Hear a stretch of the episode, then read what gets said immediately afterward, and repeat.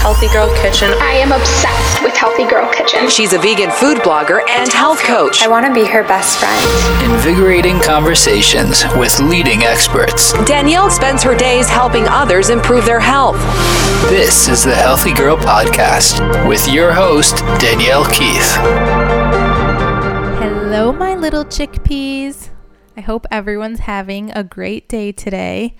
I don't know, I've been been debating about calling my community my little chickpeas, but I don't know how everyone would feel about that. Um, I'm just kind of naturally inclined to say that, but I don't know. I'll have to think about it more. Let me know what you think about that. Um, send me a DM, let me know. But anyway, my parents were here for the past two weeks and they just left on Black Friday. So they were here for two weeks visiting.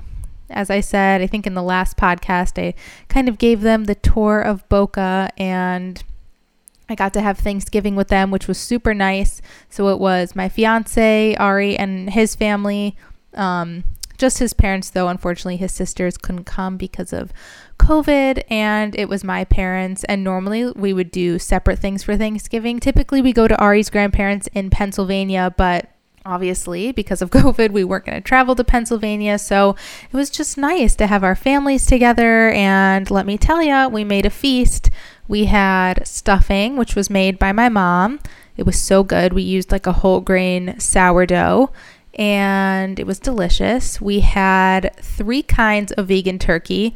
So we bought i think it was the gardein turkey we got the no evil turkey and we got the field roast turkey I think my personal favorite was the field roast. It was just on point in terms of flavor. It had like a puff pastry on the outside, so had almost like a breading and then it had a hazelnut and cranberry stuffing on the inside. It was just really good and it didn't taste processed where I feel like the Gardein one tasted kind of processed to me. And then the No Evil turkey, which we found at Whole Foods, I don't know, it was a little bit more plain. It didn't have a stuffing on the inside, but it was still pretty good. So that was fun. We loved just sampling all of those vegan turkeys.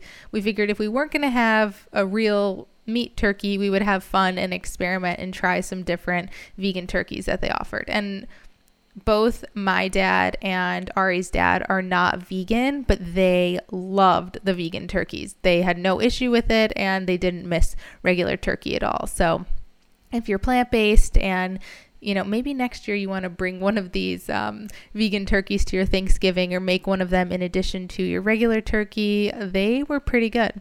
Um, but we had baked mac and cheese. We had um, my fall harvest salad re- recipe, which is on my blog. We had creamy vegan mashed potatoes. We had two kinds of gravy. It was just it was so good. And we ate leftovers for like three, four days afterwards. We also made homemade cranberry sauce, which was super good. And if you haven't had homemade cranberry sauce before, I highly encourage you to try it. It's just, it's so fresh and yummy, and you can really taste the fresh cranberries and it takes only like 10 minutes. And you don't just have to have cranberry sauce on Thanksgiving. So I would go to my blog, try my cranberry sauce recipe. It's delicious and so good with all the other Thanksgiving food. So, yeah, it was just super nice. My parents left, as I said, on Black Friday. They flew Delta. They said that everything was really great on the Delta flight. So, if you're thinking about traveling, I think, or what I've heard overall is that like Delta's kind of the best way to go. I think they're still the only ones keeping the middle seat open which is great. And they hand everyone an antibacterial wipe when you get on the plane so that you can wipe everything down. They have special filters in the plane. And then I made sure my parents were very well equipped. They had good masks, they had face shields that they wore on top. We both got tested before we saw each other. So we tried to do things as safely as possible. And we are personally very strict and cautious about COVID. We haven't eaten in a restaurant yet. We don't really go out too much. You know, we go to the grocery store, we go and run errands if we have to, and we really like don't see any of our friends. We see them in, you know, socially distance outside in a backyard or something, but but yeah, we're still remaining very cautious. We are in Florida, so the cases are definitely on the rise here, which is not good. Okay, let's move on to the health tip and the cooking tip of the day. And then I'm going to tell you all about our guest. So, for the cooking tip of the day, have you guys ever made an ice cream?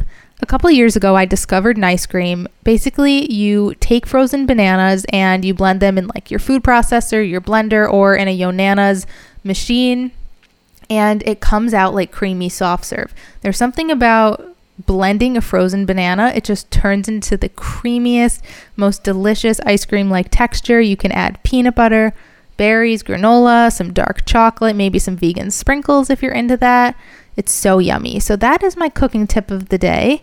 And for my health tip of the day, this is actually going to be a mental health tip of the day, but I wanted to remind you all not to be so hard on yourself. If you eat something not too healthy, if you eat some junk food, skip a day of working out, whatever it is, stop beating yourself up for it. It's okay to take a rest day. It's okay to binge watch Netflix in your bed all day on Saturday. It's okay to eat a cupcake or treat yourself to an ice cream or an extra serving of pasta. No one is perfect. Just be kinder to yourself moving forward. It's so, so important.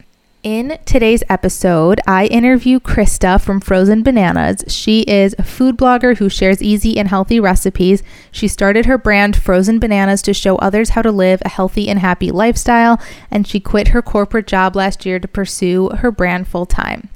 She loves to share her story with others and inspire them to do whatever it is that brings them joy. She shares healthy recipes, real life, and positivity. So, Krista recently wrote an ebook all about sponsorships. So, I really wanted to bring her on to have an open conversation with another food blogger about the ins and outs of sponsorships and brand deals. I want to bring transparency and a new kind of openness to this subject.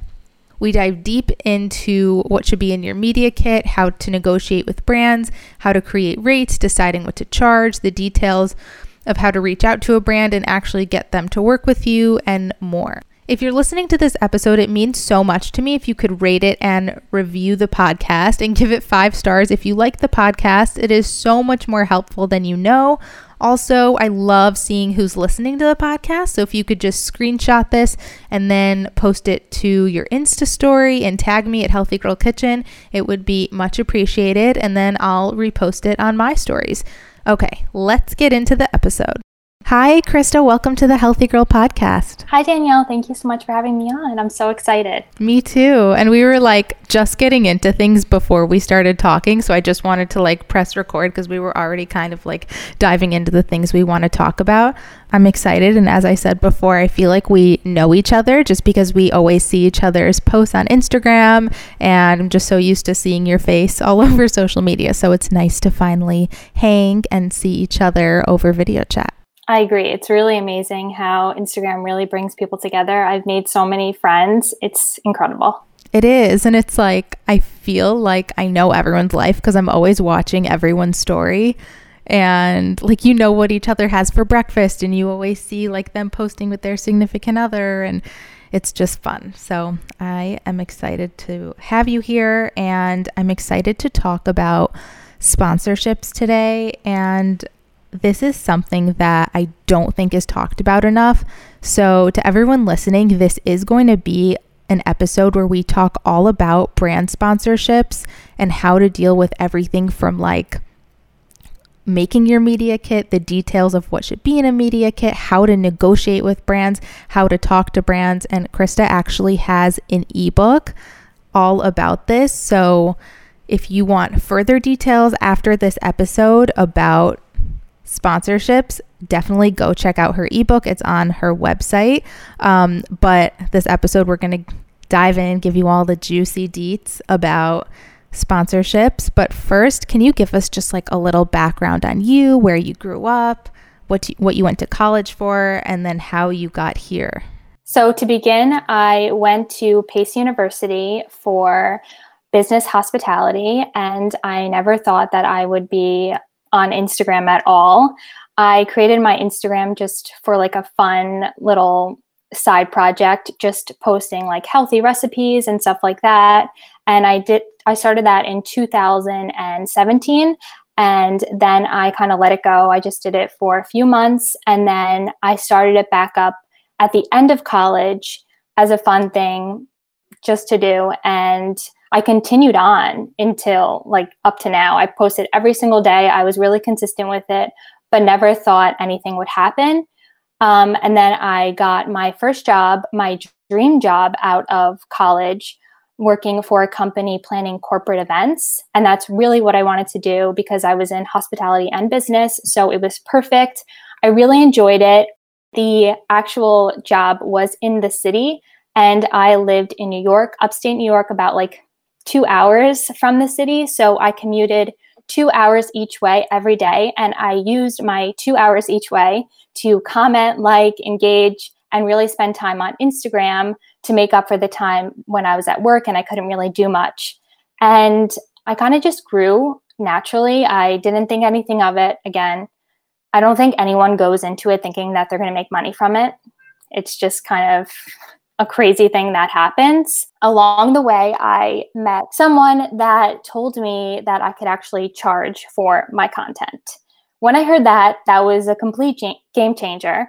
I never thought that that could happen. Um, when she told me this, I was like, wow, okay, how do I even go about this? And I actually had my first sponsored content like a few weeks after that. And I continued reaching out to brands and it just flourished. Yeah, that's kind of similar to my story. I had no idea food bloggers made money. I had no idea that you could post a recipe and a brand could actually pay you.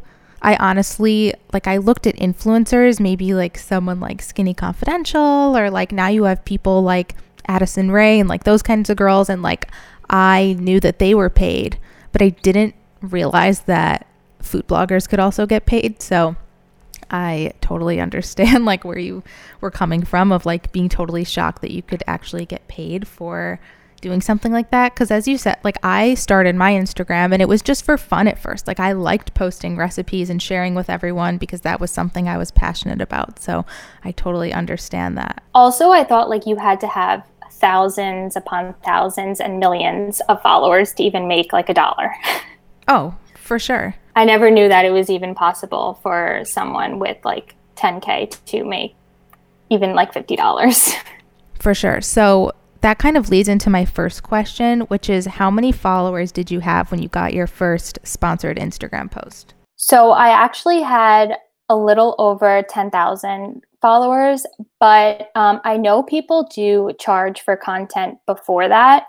I just had no idea to be honest with you and when someone told me about it it just happened to be the time when i had about 10k yeah that's really interesting i think i had my first sponsored post like a little bit before 10k but i think that kind of brings in an important topic which is engagement versus how many followers you have because i see people with 5000 followers for example that get much better engagement than someone with even like 50,000 followers. That's really true. Um, you have to spend the time engaging with your followers and i think that's like a huge deal. If you're not taking the time to comment back to message to just actually create that connection you're not going to really establish much and people won't trust you as much. I think it's really important to create that special connection. So how much time on average every day do you spend engaging on instagram? Oh no. Um, i try to take a step back sometime and not engage too much because I think that I should be spending time on my website and creating content. But I would say when I post a photo, it's typically in the morning. I spend about 30 to 40 minutes engaging right when I post. I feel like that's super important to make sure that you're on and you're establishing establishing a connection with um, the people that are posting at the same time as you and really just taking that time. Also, I think it's super important to continually kind of go on throughout the day, but not get stuck on Instagram, like just scrolling. I really try to be mindful when I use Instagram and make sure that I'm using the time to actually speak to my followers, to answer messages, um, to use the time to just help others also. Like a lot of people reach out to me about sponsored content, about brand partnerships or just about growing their Instagram. And I really like to spend the time trying to help them in any way that I can. So, how does it compare now versus when you first started your Instagram? Were you spending way more time in the beginning? Yes, absolutely. Um, as I said before, I was commuting two hours each way to work. So, like, that's just four hours right there. That's insane. Which is crazy to think about it because like a lot of people say like oh i don't have time because i'm working and i probably was engaging more than than i am now but it's just i have to spend time working on my website working on pinterest and working on other platforms as well. For sure. Yeah i think that's one of the hardest things is finding that balance of how to manage all of your social platforms because not one is more important than the others you need to have that diversification of being on a lot of different social media. I actually talked about this with Carleigh from Plant You in one of my last podcasts that having your brand on different social platforms is so important because what if one day, let's say Instagram just was gone or I've seen this happen where people's accounts get hacked and they lose their Instagram. If you have just your Instagram account, like that would be it. So I always try to encourage people to have a Pinterest, a blog, a TikTok, their Instagram, so that in case if something happens, they're spread out across all different platforms. Absolutely. I couldn't agree more. Um, I created, I, I wish I created my website sooner than I did, but I think it's great because you have this place where people know that they can always find you. If, as you said, if social media just disappeared tomorrow, someone can go ahead and go to my website and they can find me. And I also have an email list, which I think is super important because I have um, a whole list of people that I can directly contact if anything would have happened. For sure. So let's get into media kits and let's do like a media kit 101 because if you are on all those social platforms, that's so amazing to show to brands. Like that's what you can include on your media kit is showing all these brands where you are, how many followers you have, and all of those details. But let's start with maybe three things that should be in your media kit. Okay, so number one, I think you should have a little bio about yourself. It doesn't have to be long, but just something so people can get like the gist of who you are, what you do. Very simple, don't overcomplicate it. I try to think of it as kind of like a resume. No one wants to read like a 10 page resume. So I try to make it one to two pages, super simple, and you can know exactly what the person does through reading like a few lines. Second thing I would say engagement rate is super important to know the actual percentage of people that are engage- engaging with your content in relation to the number of followers that you have.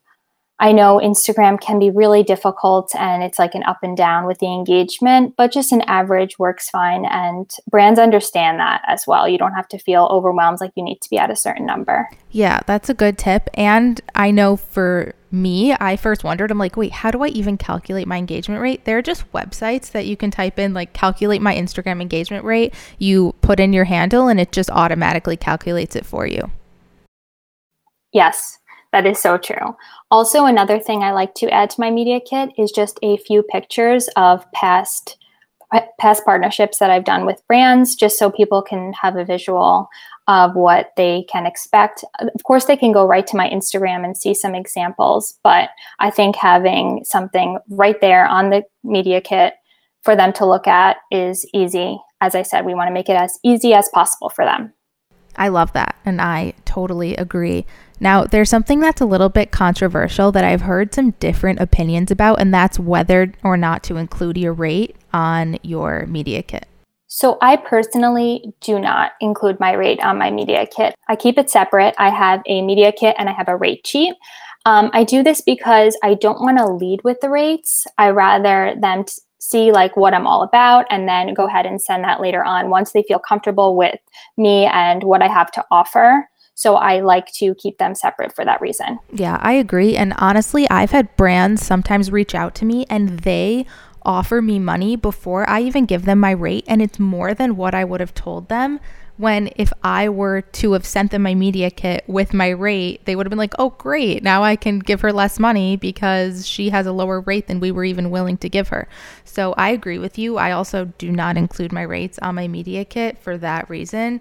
But also, yeah, like I like to show them what I'm all about, show them pictures, tell them all about my engagement rate and all of that. And then, you know, kind of show your value in that way. And then, I think that's kind of the best way for them to then want to sponsor you and want to be a part of your community and collaborate with you. Yes, and then you could always leave it open for negotiation after that as well.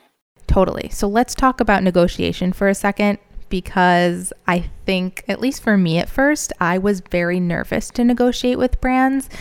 It was almost if like like let's say I told a brand I'd love to work with you and they're like great what's your rate? I tell them my rate. Then they're like, oh, you know what? Like, that's a little bit too much for us. I was then nervous. I just want to be like, okay, like, no worries. Like, I'll, I'll lower it. But I think over time, I've learned to stand up for myself and be an advocate for myself and just be honest and let them know what my rate is. Um, and of course, sometimes I'll do like a discount package. Like if they're doing five Instagram posts, maybe I'll give them like a little bit of a discount. But can you talk about how important it is to be an advocate for yourself and like not be nervous to negotiate with brands? Yes, this is so, so important. I think a lot of people don't realize their worth and what they really bring to the table. You have to really remember all the amazing things that you're putting out there and the brand is lucky to be working with you remember that it's it's hard sometimes because we can just be so excited that we got an email from a brand and we just want to say yes absolutely well i'll work with you. But i think it's very important to realize that it, a lot goes into creating content. Um, you have to think about a recipe so let's say we're planning a recipe post. You have to think about a recipe you have to purchase the ingredients for the recipe you have to see how you're going to put it together. You have to write down a rough idea of the recipe you have to try the recipe the recipe doesn't work, you have to try it again. Then you have to take pictures of it, edit the pictures, and then create a caption. So that is a lot of work, and you have to kind of figure out, first of all, what the best rate is for that, but then also think about how you can negotiate with the brand to make it fair for them and fair for you based on the work that you're putting in because you don't want to lower your rate too much and you don't want to blow it out of the park where they might not want to work with you again. Yes. And I want to unpack all of that. So, when it comes to setting your rate, because I think now we're going into that, um, like it's one thing to negotiate, but a part of negotiating your rate is just remembering like all of those things that go into creating your rate. And I think it's important to write out all of those things. So, just like you listed off all of those, like writing the caption, planning out the recipe. You got to test the recipe. You have to buy the ingredients. Whatever it is, even if you're not a food blogger, write out all the things that you have to do for that brand and then base your rate around that, especially like the time piece of it, because you're, you're not just charging based on your followers, you're charging based on the time it's going to take you. So, in order to kind of calculate that, I think you have to write everything out. Would you agree? Yes, I absolutely agree. Um, a lot goes into it and you have to calculate the time as you said and you have to kind of think about what else you could be doing with that time. So if you weren't working on this post what else could you be doing for your brand that could potentially help you grow? So it has to be kind of worth that. Definitely. And i think that also goes hand in hand with when brands offer you a free product. Um, you know that might sound exciting. You're like oh cool. Like they'll send me a fabfitfun box but then you have to think like okay i could probably just pay for that myself because that post and creating that content's going to take like four hours when my time is worth a lot more than what i would pay for the box. Absolutely. I couldn't agree more. So let's talk about different kinds of posts for a second uh, because we're talking about rates and creating those rates. How would you kind of decide what to charge for something like a video versus a picture? Uh, well, a lot more time goes into a video. I have been trying to make a lot of reels lately and they take a lot of time and just to edit them in general that takes like hours besides actually creating the video so i do charge more for the video for that specific reason so i think it's important to realize kind of what goes into creating the video and editing the video and know that it's worth more than just a photo not that a photo is easy to create it just there more there's more that goes into the video and have you had any pushback from brands? Like, let's say they request a video and you tell them your rate, and that's it's obviously more than what you charge for a picture. What are you finding that their response is? Sometimes it can be frustrating when you get that pushback. I I receive that pushback often, like, "Or your rate is too much. It's not going to work for us." Um, but again, you just have to kind of go go back to realizing your worth and what you bring to the table. Remember that you are worth that amount of money. And if it doesn't align with the brand, that's totally okay. There's a lot of other brands that maybe you can work with instead of them. There's nothing wrong with that. And I don't want you to kind of put yourself down for because I've done that before and there's no reason to. It's just kind of like business. Yes, totally. It is business. And I think there have been a lot of brands, at least for me, that they like act so excited to work with me and they're like super passionate and then I tell them my rates and they're like, "Oh, like we're a small company, we can't afford something like that or we don't really have the marketing budget for that." And there's almost like they try to like guilt me into doing the work for less or doing the work for free. And like while there's something to be said about like giving a, a startup company a shout out on your instagram story just because you feel like supporting them like there's a difference between doing that and then like creating a ton of work for them that like you'd typically charge a lot of money because it is your time and your efforts and you creating high quality content. This is so true this is a job just like any other job. So when you think about it, you wouldn't ask someone to work for free for any other job. So it can be frustrating sometimes, but I think you just have to realize that this is a job and you should be paid for the content that you're creating. I think that's fair. I think so too. And that kind of leads into what I wanted to talk about in terms of like affiliate partnerships because I feel like on one end of the spectrum, you have brands asking you to work for free.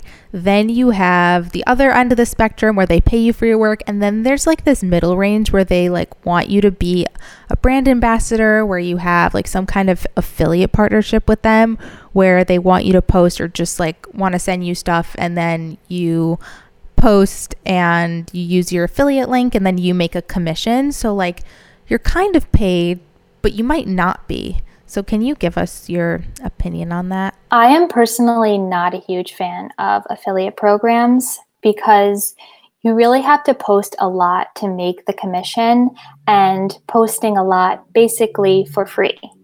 You're not being compensated for that. And I think that a lot of brands expect you to post in feed because you'll reach a wider audience if you post in feed. So there's more of a chance that they'll use your code rather than if you just posted a story. But I think it's not really worth it, in my opinion.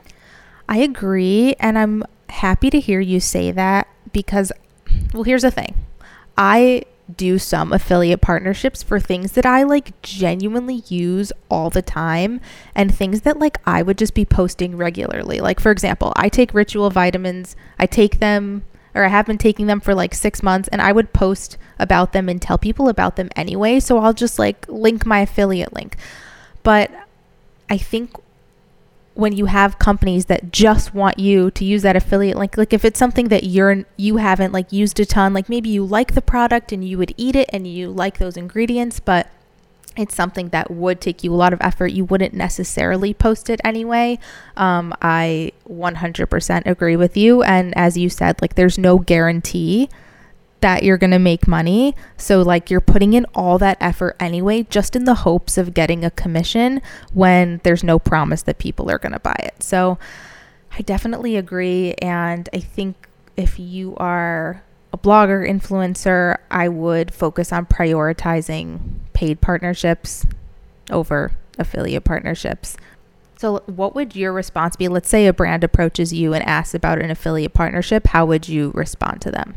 I would basically explain that I'm not partaking in additional affiliate partnerships at this time, but I would be happy to share my media kit and rate sheet via email outlining some other options uh, as to how we can partner together. I like that. Simple to the point, just letting them know you're not taking any more. Um, because then it, it does take away from you doing other things for your brand and you working on for example, your Pinterest, your TikTok, whatever it may be, or even working on the paid partnerships, working on those affiliate partnerships can then take away from that. Yes, absolutely. So, can we talk about emailing brands and reaching out to them? And so, first up, what method of communication do you think is best? Like, do you recommend sending an Instagram DM to the company? Do you send an email? Do you do both? I do a mixture of both most of the time, I feel like you can get a response through DM and then you can take it over to email. Sometimes they do have an email right in their profile that you can click on and email there, but I find that sometimes they're a general email, so you're not always going to get a response. So I recommend reaching out on Instagram and then take it over to email right away. It's very important to have the conversation through email rather than DM. I agree 100%. So when you do reach out to them over DM, what does that message look like? I'll explain um, kind of what I love about the product, how I use the product, how it's incorporated into my daily life. I don't recommend reaching out and being like, hey, I love your product. And that's it. I think it's very important to explain how it's connected to you and why you really enjoy the product Again, personally, I don't work with any brands that I don't actually use or love. So I think it's very important to put passion behind it. I agree. Yes.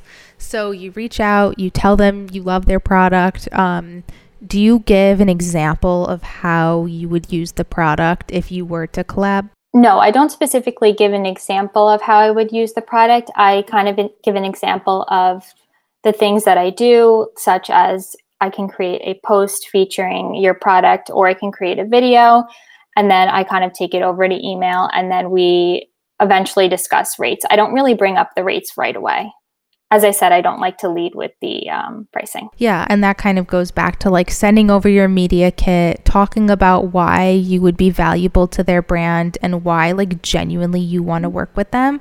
Um, and I like that you talk specifically about their product and how it relates to you because think of how many messages they're probably getting from bloggers and influencers that are just saying like, "Hey, like I'd love to collab." And they're going through hundreds of those every day. So if like you're saying something specific, that probably stands out to them.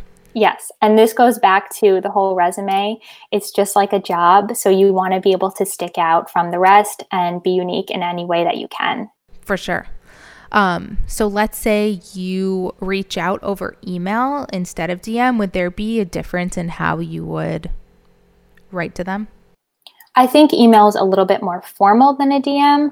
I try and still be formal in the DM as well, but um, of course, say, Hi, I'm whoever, because if you're messaging through DM, they know who you are because your name is there. But if you're sending an email, they don't know who you are. So I think it's important to kind of start off saying, Hi, my name is whatever my handle is, whatever, and explain who you are, what you do, and then kind of get into why you love the brand and how you can connect or collab in the way that you're imagining.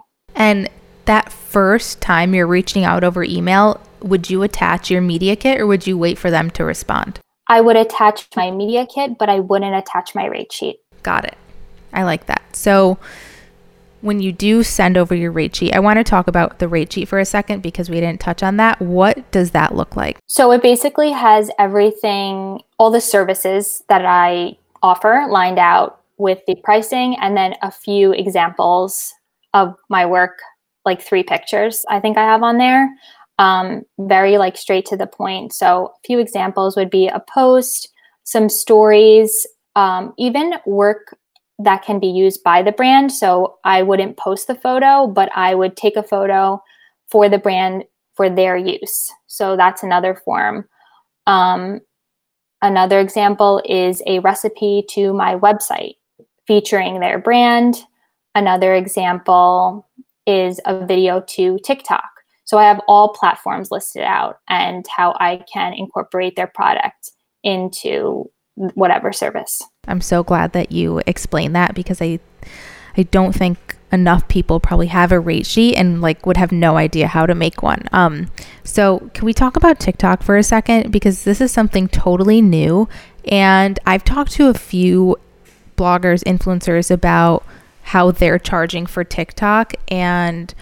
I've been hearing a lot of them charging a lot less than what they charge for an Instagram post when I disagree with this. I think, as you said, video takes a lot of time. Even if it's a 15 second video, I don't know about you, but I'll sometimes have like three minutes of footage that I have to then cut down into something so short. And you got to do the caption and the music and everything like that. So I just, I think even when there's a new platform, I think you still have to explain to brands that you're valuable and it's you're still taking time. So I don't know if you have any thoughts about charging on TikTok. I agree with that. Um, I think it's actually easier to cut down a longer video.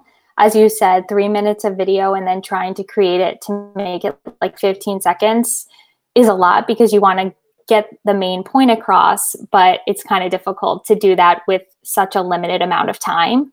So I definitely think that you should be charging more, just like charging more for a video on Instagram. I don't know if you have thoughts on this, but I think also on TikTok, people are growing so quickly where right now on Instagram, you do not grow like how you grow on TikTok. So I think people are kind of equating like, well, it's harder to get followers and engagement on Instagram. So therefore, you're going to charge more. Where on TikTok, like it's a lot easier. So you're going to charge less. Do you know what I mean? Yes, I see what you're saying, but I think you still have to realize all the work that goes into it rather than the amount of followers that you would be getting, or if it's easier, it doesn't really matter. I feel like it's more important um, to look at what you're doing on the back end. 100%. So, can we talk a little bit about contracts and like reading contracts, the importance of having a contract? Because I think sometimes it's hard for people to maybe agree to having a contract or they don't realize the importance of having one or they don't read it completely and realize that they like need to do something that they wouldn't normally feel comfortable doing. Yes, this is so, so important. Um, I definitely overlooked contracts when I started, and I just got so excited that I had a brand partnership and I would just sign it and send it back as soon as I could. I think it's very important to read the fine print. Um, a few things that I would look for Number one is exclusivity. You want to make sure that the brand isn't explaining that you can only post their product and no competitors because you should be compensated for that. If that is the case, you would be turning down other business if that was the case. So I think it's very, very important to check for exclusivity that is my number one for contracts. Yeah, that's a super important point because there are brands that are like, okay, like this is our pasta. You're only allowed for the next nine months to post with only our pasta and no one else. So that's a super important thing to look for. And I think also one of the most important ones too is around like editing. Like I'll have a lot of brands reach back out. Like I'll send them the content for them to approve and they're like, "Oh, can you actually like re-record that but like be more excited this time or like can you sound like a little bit more genuine or whatever it is." Like they'll come back with all these edits that are just like then making the content unauthentic because they're changing how I originally said something or how I originally did something. So I think having something in there about like maybe allowing them one round of edits so that they can't keep coming back to you. Yes, I agree with that completely. And I feel like sponsored content now has been getting a bad rap lately. Um, a lot of people, when they see a sponsored post, it's automatically inauthentic. I don't agree with that. I mean, I as I said before, I only work with brands that I truly love and use. So I think that I should be able to incorporate their products in a really genuine way. And it's not very fair, in my opinion, when they try and change the way I would normally speak, because that does make it inauthentic, and which kind of adds to the whole idea of sponsored content not being authentic. For sure. And I think that kind of could be in a contract also. Like I've had contracts say that like I have to follow a certain script or use certain like terminology in the post and I'm like this is going to make it seem like such a commercial advertisement. Like if they're telling you what to say, that takes the organicness out of asking an influencer to advertise for you. Because what makes influencer marketing unique is that you're hearing from the perspective of someone who has a community that likes them for them and just wants to hear about like their genuine experience and what they genuinely use. So the second the company puts words in your mouth, then that just takes away from that. Like the company could have posted that if they wanted to. Yes, I agree um, it's very important to have the influencer kind of use their voice. And I think that they would actually generate more sales and more awareness if the influencer had the ability to talk as they would in any other post. Definitely. And I think another thing in a contract, um, tell me if you agree, but having everything laid out for how the payment is supposed to work like when they are supposed to pay you, like how long after you post they pay you, or maybe some people would want to be paid before they post, but having like everything surrounding payment laid out and written out and, and something that's binding, I think is something very, very helpful that can cover you and kind of like save you from having any kind of problems. I agree because every company is completely different. I've been paid literally before I even created the content. I've been paid like a month after, and I've been paid like 90 days after. So um, you definitely have to read the fine print and see what works best for you. And I think too, with like package collaborations, like let's say a brand wants you to do 10 Instagram posts over the next couple of months. Um, making sure that they're not paying you after all of those. Like maybe um, it's okay to be paid after doing one post, but if you're doing a package promo with someone, make sure that you're paid like after every post just to make sure that like A, they're actually going to pay you and B, so that you're not like waiting too long to get paid. Yes, I agree. And I also think it's important to check how you're going to be paid because every company pays differently, whether that's check, whether that's PayPal, whether that's Venmo, um, you should just make sure that you know how you're going to be paid. And I also think it's important to record it for yourself. I have an Excel spreadsheet and I write down all of my collaborations, how I'll be paid, when I should expect payment, so I can follow up if there's any issues. That's a good idea. I need to start doing that. I keep track of like all my income, but I need I need to have everything all organized like that. That's a really good tip. Um, so moral of the story: read the contract. I have definitely like had those times where I like definitely didn't read it close enough or um, my fiance ari like he works in finance and a huge part of his job is reading contracts. So like i'll even have him take a look at it. So like if you have someone at home who can just like give it a second eye or second glance it's like proofreading your essay in high school. Like it's always good to have like someone else take a look at it because they might see something that you didn't see. Um, but i actually had one company that they were sponsoring a blog and in the contract it said I had to turn off ads in the blog where like you know like you make money from those ads and if it's a if it does well then like you can make a lot of money from that um, and I didn't realize that they said that. So, of course, I signed the contract and I had to turn off the ads. So, that was like a big learning lesson. I will never do that again. so, can we talk more about like communication with brands? Like, let's say you have an ongoing partnership with a brand. How important is that like constant communication with them so that you build a relationship?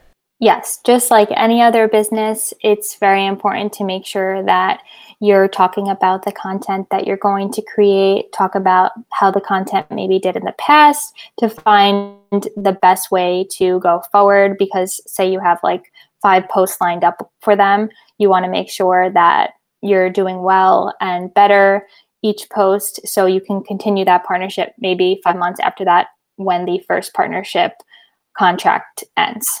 For sure. And what about like reporting statistics to brands after you post for them?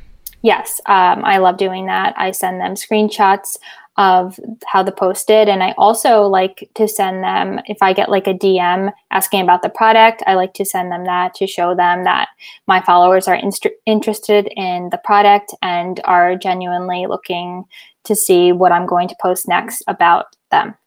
I love that.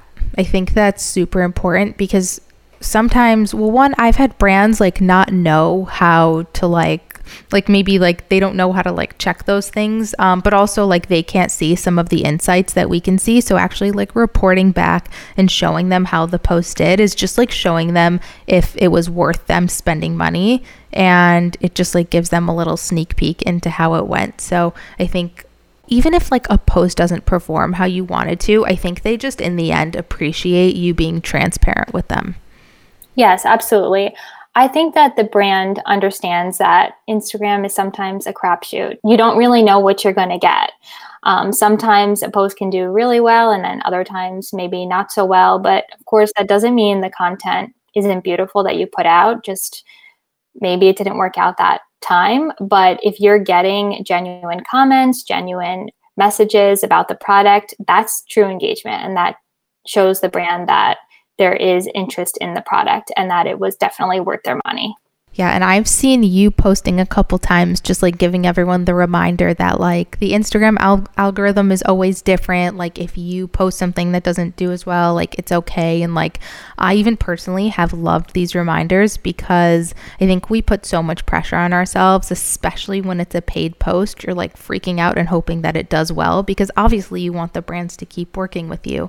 So, what would your advice be to someone who let's say the post didn't do as well as they hoped, how would you then um, approach the brand about that? I would approach the brand by um, just basically sending those messages, as I said, um, of people actually showing their interest in the product and showing that even though maybe it, the reach wasn't as great, that the people that did see it all engaged on it and did show interest. I think that that is the most important. Even if you're reaching 10 people, like if those 10 people are like, oh my gosh, I love this. I'm going to go out and buy this. I'm going to check out this brand. I'm going to, I'm even going to just click on their profile and just know that they're there. It's worth their money.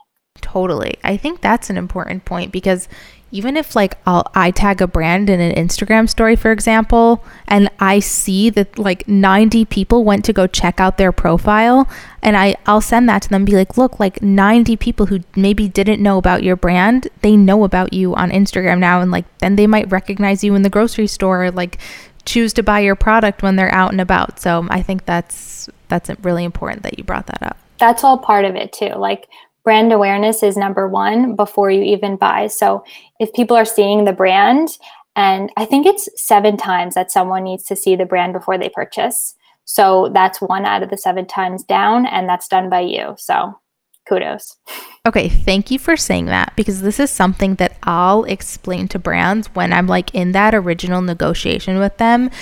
So maybe a brand will be like, "We just want to do one post with you." I'm like, "Okay, that's fine, but just letting you know it takes exposure and repetitive exposure for people to one even like recognize or realize that you're using that brand and two like it just takes so much time and repeated posts for them to even like realize that maybe they should buy it and also just like them seeing it over time that's just like they're more likely to then buy it in a store. So I always try to explain that even when I just make like let's say I make a smoothie recipe and I post it on my story, it isn't until like the 10th time I'm posting that smoothie recipe that a, a follower message messages me and they're like, "Oh my god, like you post that smoothie every day. I should probably make that."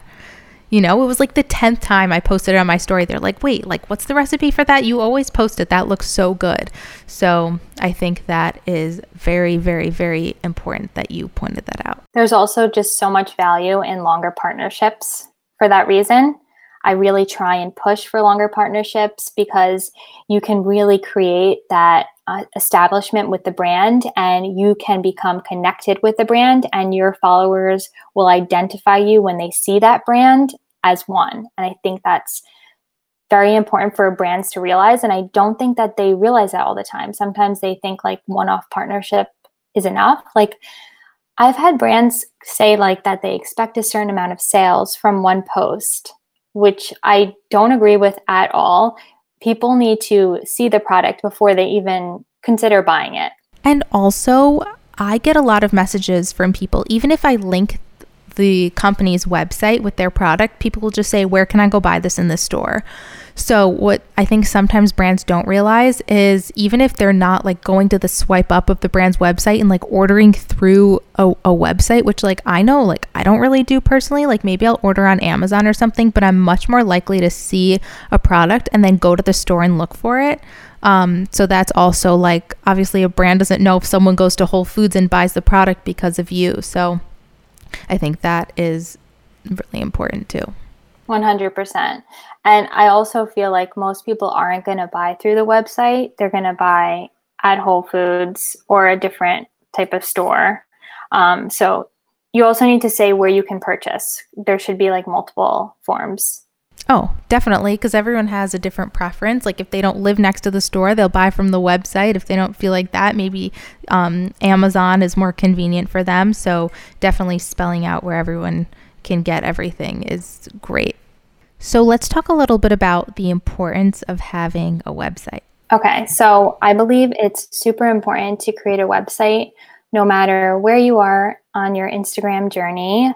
I think you should stop and figure out how to create one. It's not easy, I know, but I think it's a great investment and really can explode your brand there are ways to monetize off a website that I think a lot of people don't know about. So, um, if you run ads on your website when people visit, and for me, I have recipes. So, when people visit and create my recipe and are reading through what goes into the recipe, the ingredients, and all that, there are ads that pop up on the side. And I do make money through those ads. So I think that's something that people don't think about. I know it's a little bit frustrating to see ads on a website and you just want them to go away. I totally get it.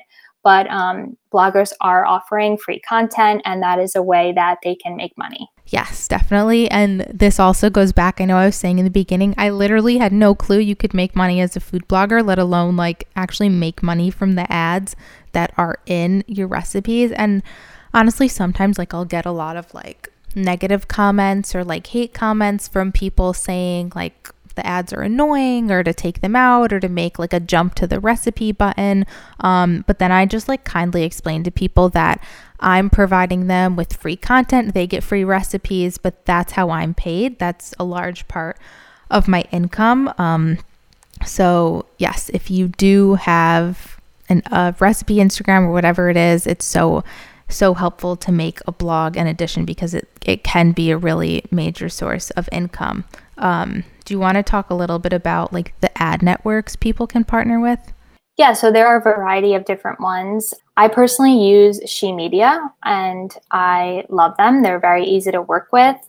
The thing with ad networks is a lot of them you need to have a certain amount of page views before you can apply to be a part of their network. So um, it can take time sometimes. It took me over a year to even put ads on my website. So just remember that as long as you're growing and creating traffic to your website, then eventually you can put on the ads and you can make money through that. But don't get too hung up on the idea of making money. Just focus on growing your brand first, and that will totally come in time. Right. So having ads on your website and, and monetizing your blog is a little bit of like a longer game. Um, so patience is going to be very important when you're waiting for that. Um, so is She Media, what is the minimum that they make you have? Because I know on there's Mediavine, which I think you have to have 25,000 page views. But I'd like to hear because you use She Media, maybe you can give some advice to people. I believe it's 20,000 page views. But I've heard that some people have applied with less and got in. So I think it's totally worth applying if you want and you can see what happens. You can also email them, they're very responsive. So I recommend just reaching out. That's good to know. That's really good to know. And there's also Mediavine um, for those of you who are like kind of exploring different ones. There's AdThrive, which you need a hundred thousand for. Um, but but yeah there are a bunch of different ones but i would definitely look into it if you have a website because it can be a very large source of income um, there was one more thing i wanted to say about long-term partnerships that we forgot to say and that's um, like when you make a long-term partnership with a brand um, not only is that like good for your relationships, great for your followers to see like you using something constantly and creating that brand awareness, but it also creates guaranteed income for you. So you know in the months to come, like, okay, like I'm making X amount from this brand instead of like having one post and you're like, okay, well, I just made like $500 or whatever it is, and just having that one time when you sign those longer contracts, you know you have that like sense of financial security that you don't with just a one off post. 110%. Um, this job is not like any other job, and you're really not guaranteed a certain amount of money unless you do have long term partnerships. At least you know that you're getting some form of income constantly. Um, that is definitely a good feeling. It's like a little bit of an, a security blanket, um, but it's not always that way, unfortunately. Right.